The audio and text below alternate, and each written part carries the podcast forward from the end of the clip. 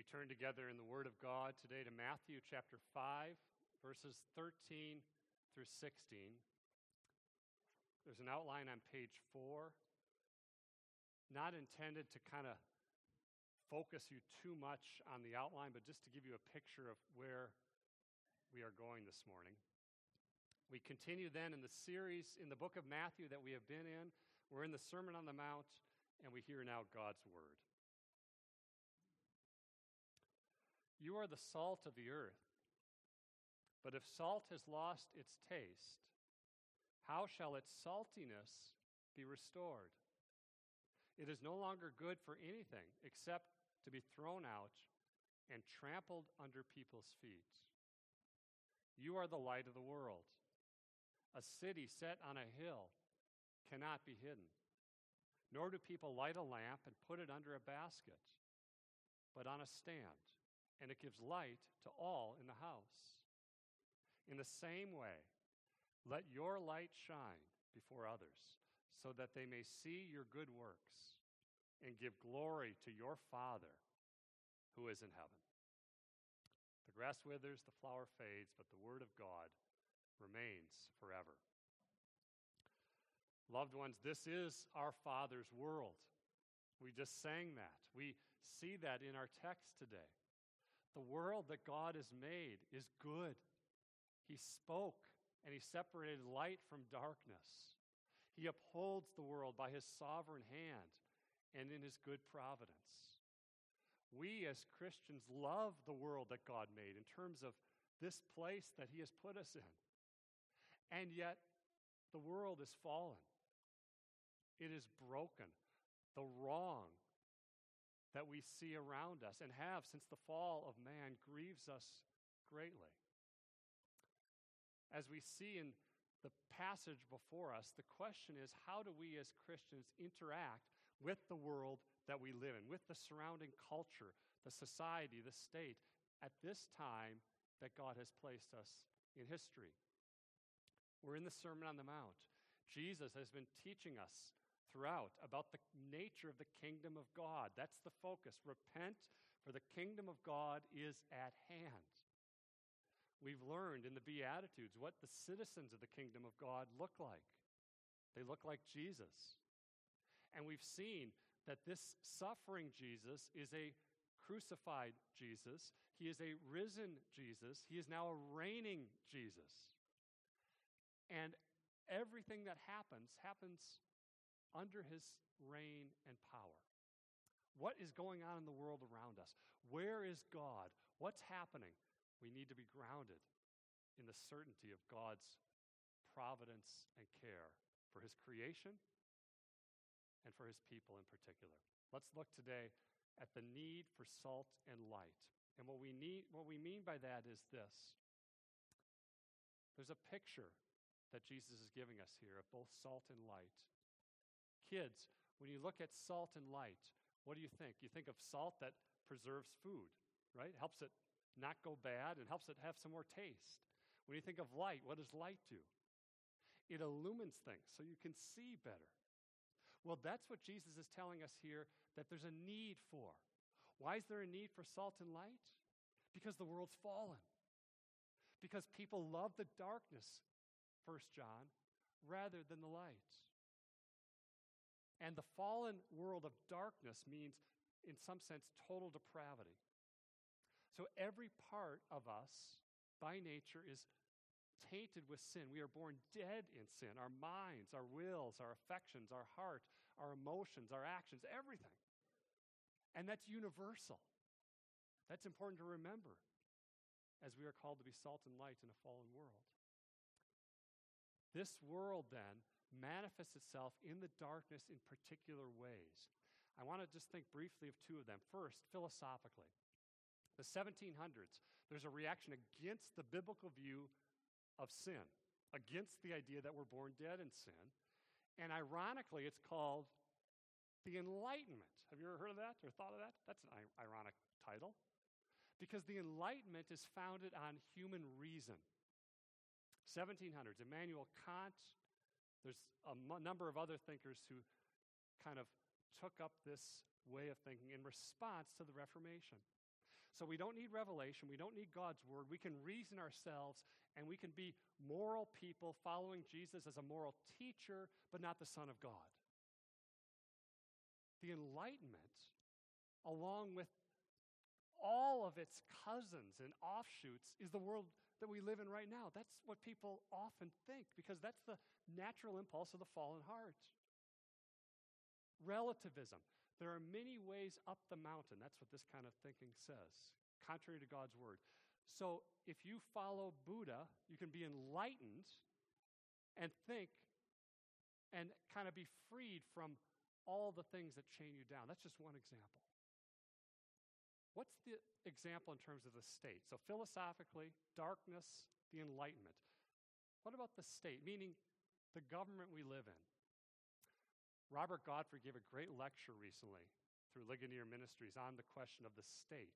I commend it to you. Here's what he said in terms of a very brief overview. He said that the state, Romans 13, is a divine institution. God instituted the state after the fall to restrain evil in a fallen world. And, what else? To promote the good. The state, secondly, he says, is a human institution. We as humans have responsibilities to influence the state in proper ways. That's what Jesus is getting at a bit here in Matthew 5. As a human institution, the state is fallen and can become more corrupt over time. Romans 1. This is what happens at the end of Romans 1 when a society suppresses the truth when they call good evil and evil good. The society deteriorates until it becomes utterly corrupt. Remember, total depravity is not utter depravity. So the, every person is born dead in sin, but not every person who's lazy acts out on their laziness every second of their life. That's God restraining the worst of sin, right? not utter depravity. But as a society more and more turns away from the Lord, as people in the culture harden their hearts, God gives them up to their distorted notions and perverted passions. That's what Romans 1 is saying. God says, if this is what you want, this is what you get. Until a society stinks in the nostrils of God. Which leads to Godfrey's third point the state can become a demonic institution. What does that mean? When the state claims for itself all power, all meaning, and all direction of life. Ancient Egypt, Pharaoh, all honor and worship is given to Pharaoh. The Roman Empire, worship this man. That is statism, Godfrey says. And the demonizing of the state happens when the living God is neglected. Revelation 17 the prostitute sits on the back of the beast, who is Satan. The state there is serving Satan. She's drunk with the blood of the martyrs of Jesus. She's claiming the worship of her citizens. What is going on in the world right now? God has a purpose, God is in control. And this dark world and our sinful hearts desperately needs the light of Christ. When Jesus is speaking here in the Sermon on the Mount in verse 13 of Matthew 5, he has just said, Blessed are you when you are what? Persecuted for righteousness' sake. He just said that you will attract, as a Christian, the same enemies that Christ attracted. The Old Testament covenant community, many, many of them hated the prophets, put them to death. Many of the Pharisees turned against Jesus. So these enemies can come from within the covenant community, and they also can be from without. Don't be discouraged when this happens, Jesus says. So you say, well, then how do I relate to this world? What do I do? How do I live? Isn't that an interesting question to think about? In Jesus' day, there were zealots. We need to conquer and rule the world. That was their view. There were the Essenes. They were by the Dead Sea. We separate, we withdraw from the world. The world is evil, so we have nothing to do with it. There's a man named Simon the Stylite who literally sat on a pole 50 feet above the ground to avoid contact with the world. Hmm. This is seen, as Niebuhr says, in the Christ against culture view, meaning the Christian is set apart in a holy huddle and separated from the world, so don't have anything to do with the world out there. Is that what Jesus is saying in Matthew 5? No. The other perspective and the other extreme Christ of culture. So we want to blend in with the culture, this view says. We want to be oriented to the good of the world, but then there's a syncretism so that the Christian is no different than the world. See those extremes? One, have nothing to do with it. The other, you become it. Know your salt, your light. Another perspective. Well, we're going to be different from the world, but it's never positive. So the Christian is just always hammering away, always nailing stuff. We'll, see, there's a sense that we have to expose sin. But if it's always negative, always judgmental, and it can come across then as self righteous, is that being salt and light? There are extremes to avoid, loved ones. We don't beat people over the head with the gospel. We're not to be obnoxious and we're not to give our opinion on everything to everyone.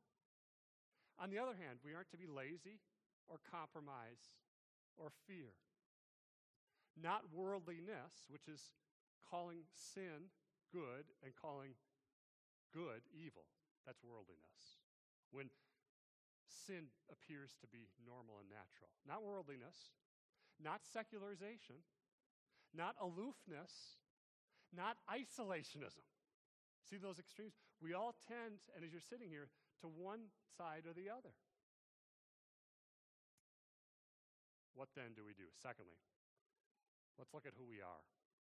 Before we see how we're called to live, we need to remember who we are, Christian.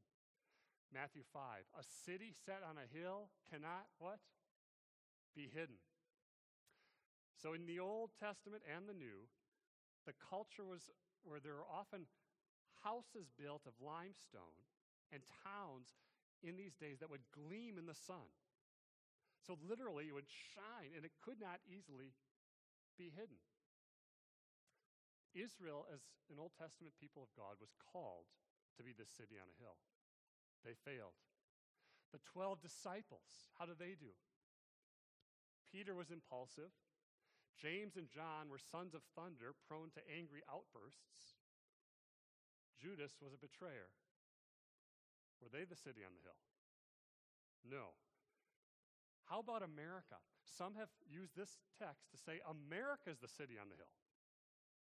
Doesn't say that, does it? Where do we go?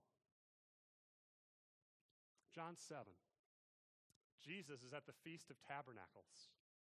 This is a feast in which the population of Jerusalem might quadruple people are coming in as pilgrims to the city. At night, there would be four huge lampstands illuminating the temple courts. They would be as tall as the highest walls of the temple. Bowls would be on top that were 17 gallons fill, filling with, with, with oil. This is enormous. And as they would light them up, not only would the temple be lit, but all of Jerusalem, you would see this light from the temple. At the end of this feast, the lights will go out. And it's at that point in John 8 where Jesus says, I am the light of the world. The impact was enormous. He used this time in the history of his people at this feast to say this.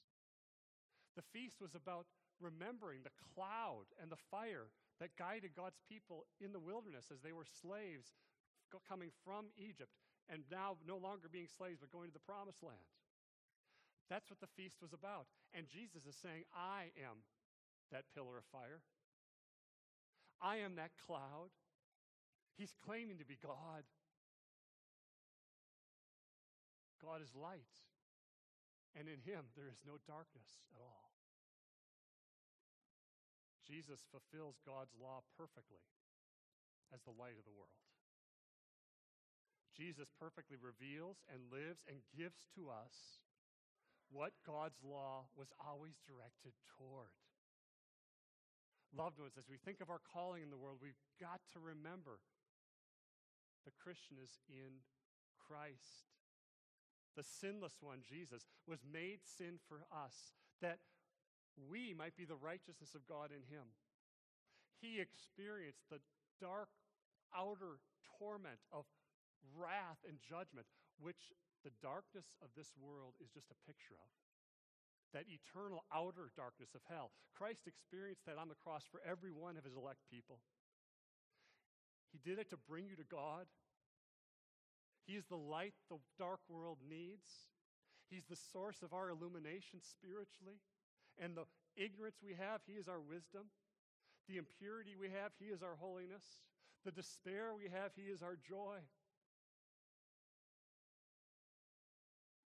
By his sovereign grace, he draws sinners to himself from every tribe, tongue, and nation.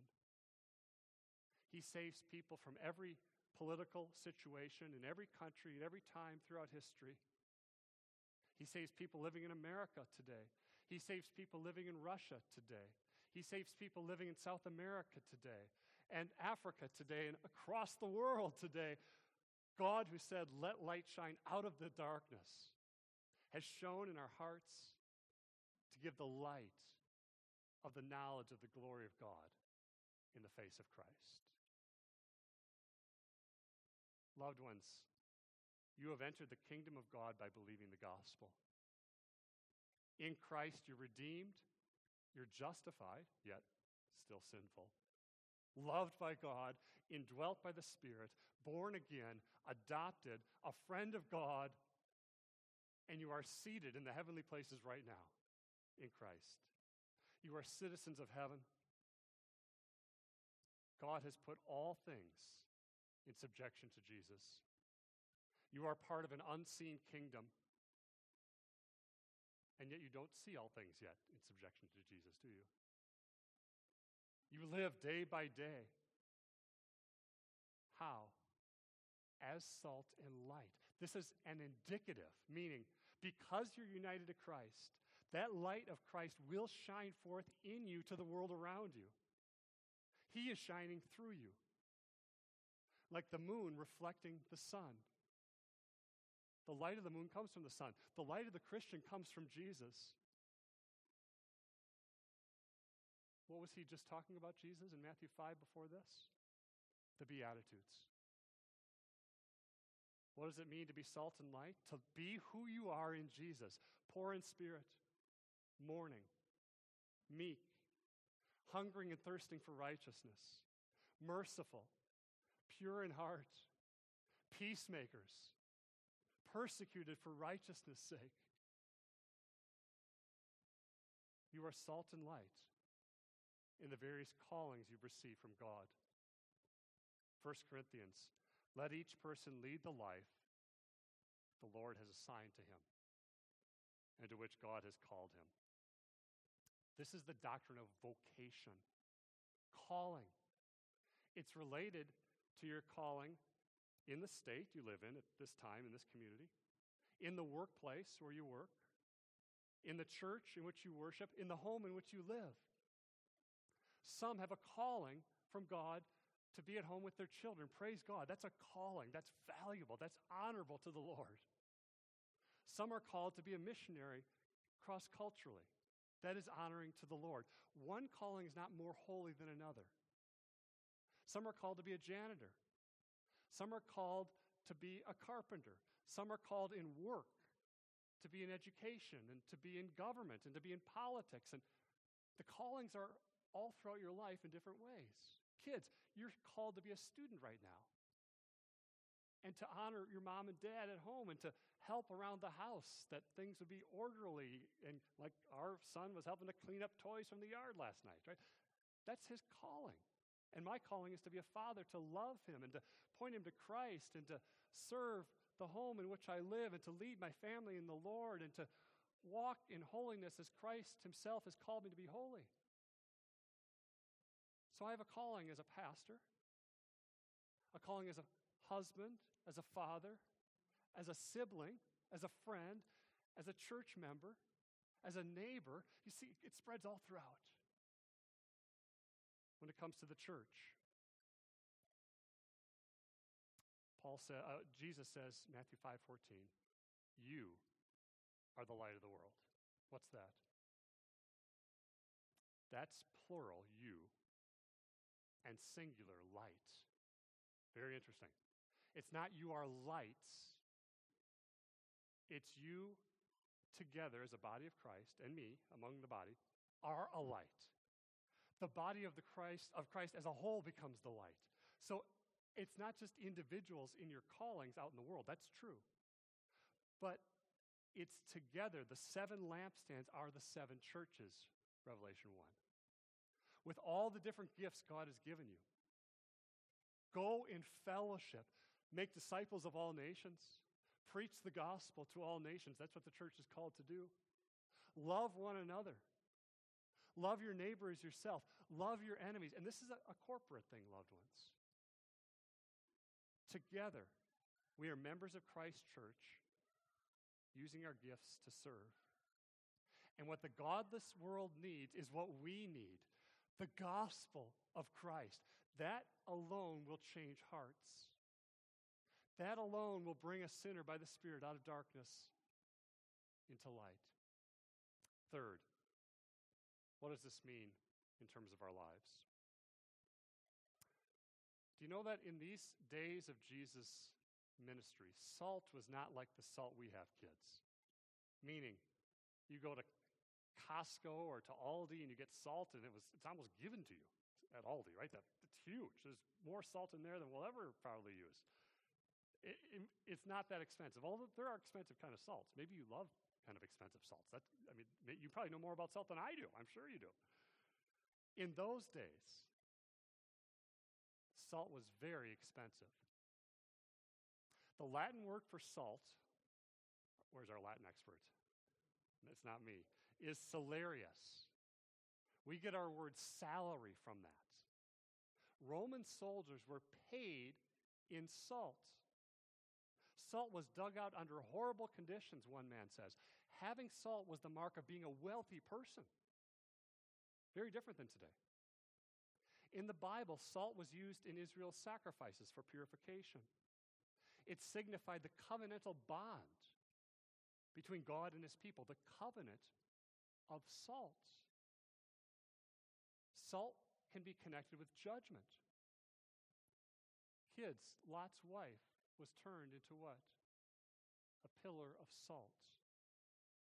Abimelech razed the city in Judges 9, and he sowed it with salt, a sign of destruction.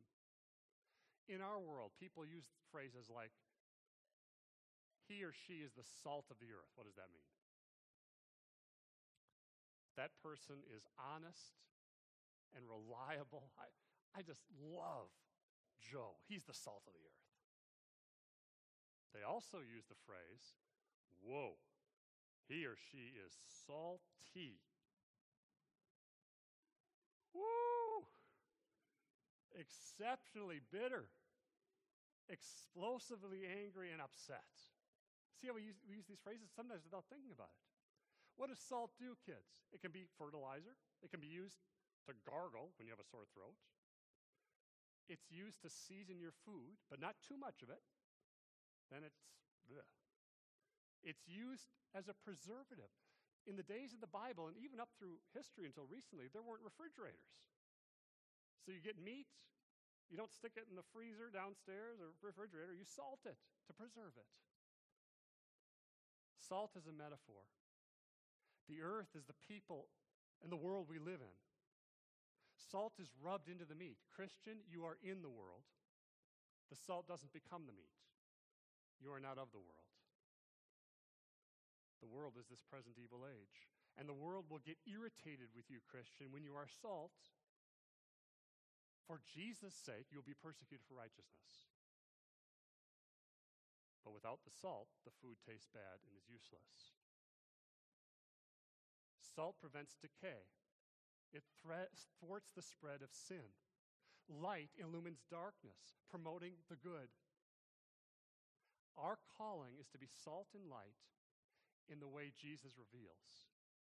Remember all those things we said before about extremes? Here's what he reveals You are to be holy in Christ, different from the world. You are to be visible in the world. You are to call sin, sin, and also clearly good and promoting what is beautiful in the world. That's your calling as salt and light.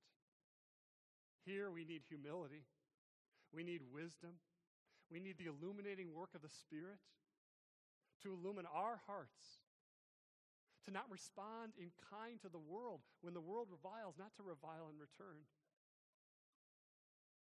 What does this look like negatively? The earth is fallen and filled with moral decay, rottenness, even as this is my Father's world.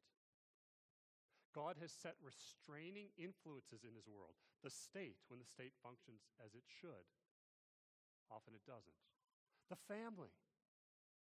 The family is God has defined marriage between one believing, uh, one man and one wife, and in, in Christian marriage, one believing man and one believing wife, and children growing up in the covenants of the Lord. That's a blessing of God. And you, Christian, your presence in the world keeps the world from total decay. You see all three of those things? As the state is called to punish evil, the second use of the law of God functions in society as a restraint on evil in the world. And when that is denied, Romans 1, and the giving over that God gives that sinner over to becomes more and more prevalent. In our own life, Christian, you being a presence in this city is a blessing for the city. Christians being present who are called in politics are a blessing there. Christians who are present in the school are a blessing there. Christians who are called in business and education and college and by the blessing of the upright, Proverbs says, a city is exalted. By the mouth of the wicked, it is overthrown. Righteousness exalts a nation. What's an example of this? Someone who's salt and light in their calling. William Wilberforce died in 1833. He was raised by some relatives and taught the things of Jesus, but did not believe as a Christian until later in life. In 18, uh, 1780, he was in Parliament in Britain. He started to read his Bible. As he read the Bible, God converted him. He got to know John Newton at this time, the writer of Amazing Grace, the former slave trader. And Wilberforce thought, maybe I'm called to go to be a pastor. Maybe that's God's calling for me. And Newton wisely said, Wilberforce, your calling is to serve as a Christian in Parliament in Britain. And God used this man over many years to abolish slavery the slave trade. His calling was there. He was salt and light there. Christian, your calling as light is to expose darkness. That's what Ephesians 5 says. Darkness and sin is defined by the law of God. So much evil is done in the darkness of night. You know that. I was talking to a man who was a police officer a while back, and he talked to me about calls that he receives in the city in certain parts at night and what is going on there. And some of you know that very well. The evil that is done, the wickedness that is being done. Night has no shame. To ignore evil is to just say it's okay and to promote it. Sin is to be brought into the light. And this applies to our own, our own hearts as well, doesn't it? God's law thunders. And if any of us is living in secret and unrepentant sin, it's the grace of God to expose it, to bring it to the light, that we will repent and come to Jesus for cleansing and forgiveness through his blood and righteousness. There's a danger. A danger when light is not used to expose darkness, that the light then is hidden under a basket. See what Jesus says? A warning that the salt can lose its saltiness. This is not saying you can be in Christ and lose your salvation, but it's a warning to the visible covenant community. Like the letters of Revelation, the church is the lampstand there. And the lampstand of God can be removed. So God's Spirit is the lampstand in the church, the church is in Christ, and that can be removed, it says to the letter to the Ephesians, uh, to, to Ephesus, Revelation. Now, salt cannot lose its saltiness, strictly speaking, right? You who are really good with science know that better than I do. It's sodium chloride, it's stable. But in the ancient world, salt was not as pure. They would get it from marshes, and it could literally lose its saltiness. The word for losing its saltiness means becoming tasteless, becoming foolish if we Christians live just like the world with its values and lusts, and the hope of the world is our hope, what's the point of our lives? That's Jesus' statement. We are like salt that has no saltiness. That's worthless, Jesus says. And the tragedy is this often the world does more harm to us than we do it good. worldliness. Remember when sin looks normal and righteousness looks strange? This is one of the most powerful and dangerous things about entertainment, about what we take in through all different ways of taking it in. We get drawn to it and we start to think that way. Many people right now, one pastor says, are being catechized by the news media. What, what that means is the news media is teaching people how to think. It's having a formative, catechetical influence on many. So the media is telling us how to think instead of God's word and instead of the theology of the church and instead of, see, see the, the danger of that. Then the salt is not being salty, the salt is becoming worthless.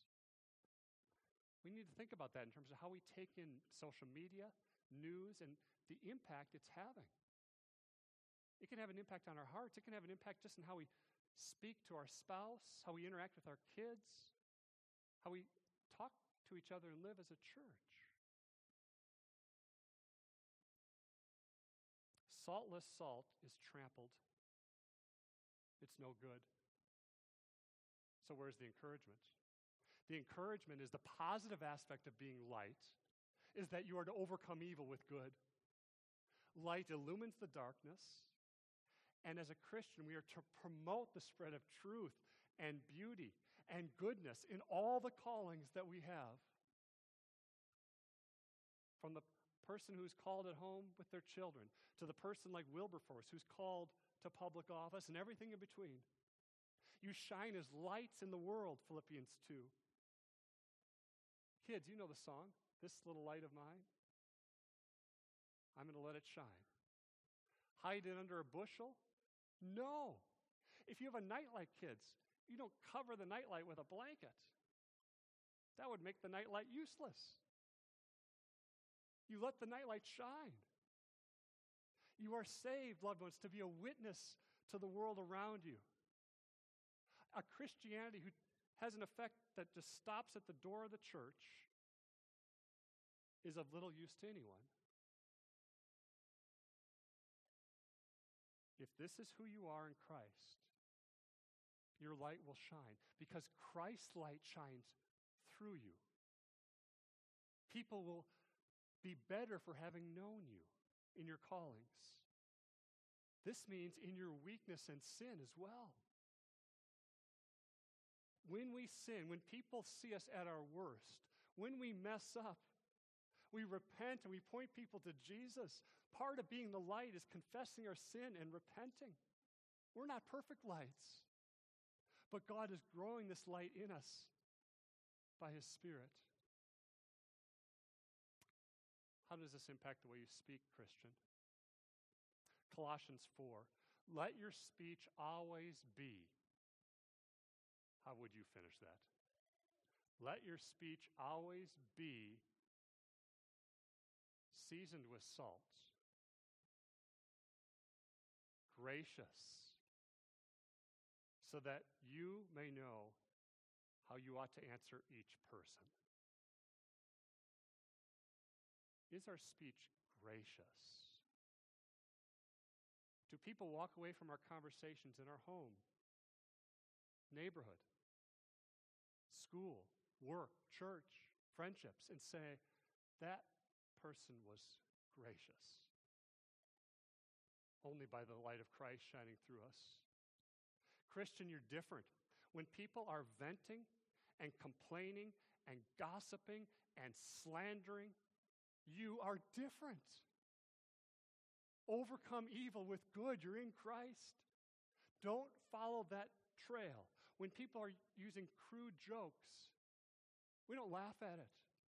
That's what being salt and light means. We talk with purity, not profanity. Salt and light in Christ. We speak truthfully rather than deceitfully. Salt and light in Christ. We look carefully how we live.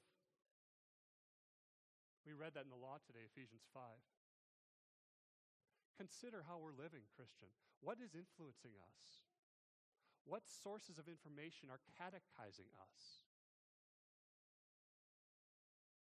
Living as salt and light means you pray for the city you live in. Oh, we pray for Minnetonka. We pray for Eden Prairie. We pray where we live in our communities. We pray for this city. We pray for this nation and this world. You remember Abraham? He's praying for Sodom and Gomorrah. If there are 10 righteous people there, God said, I won't destroy it. God uses prayers as a means for his will for this city too.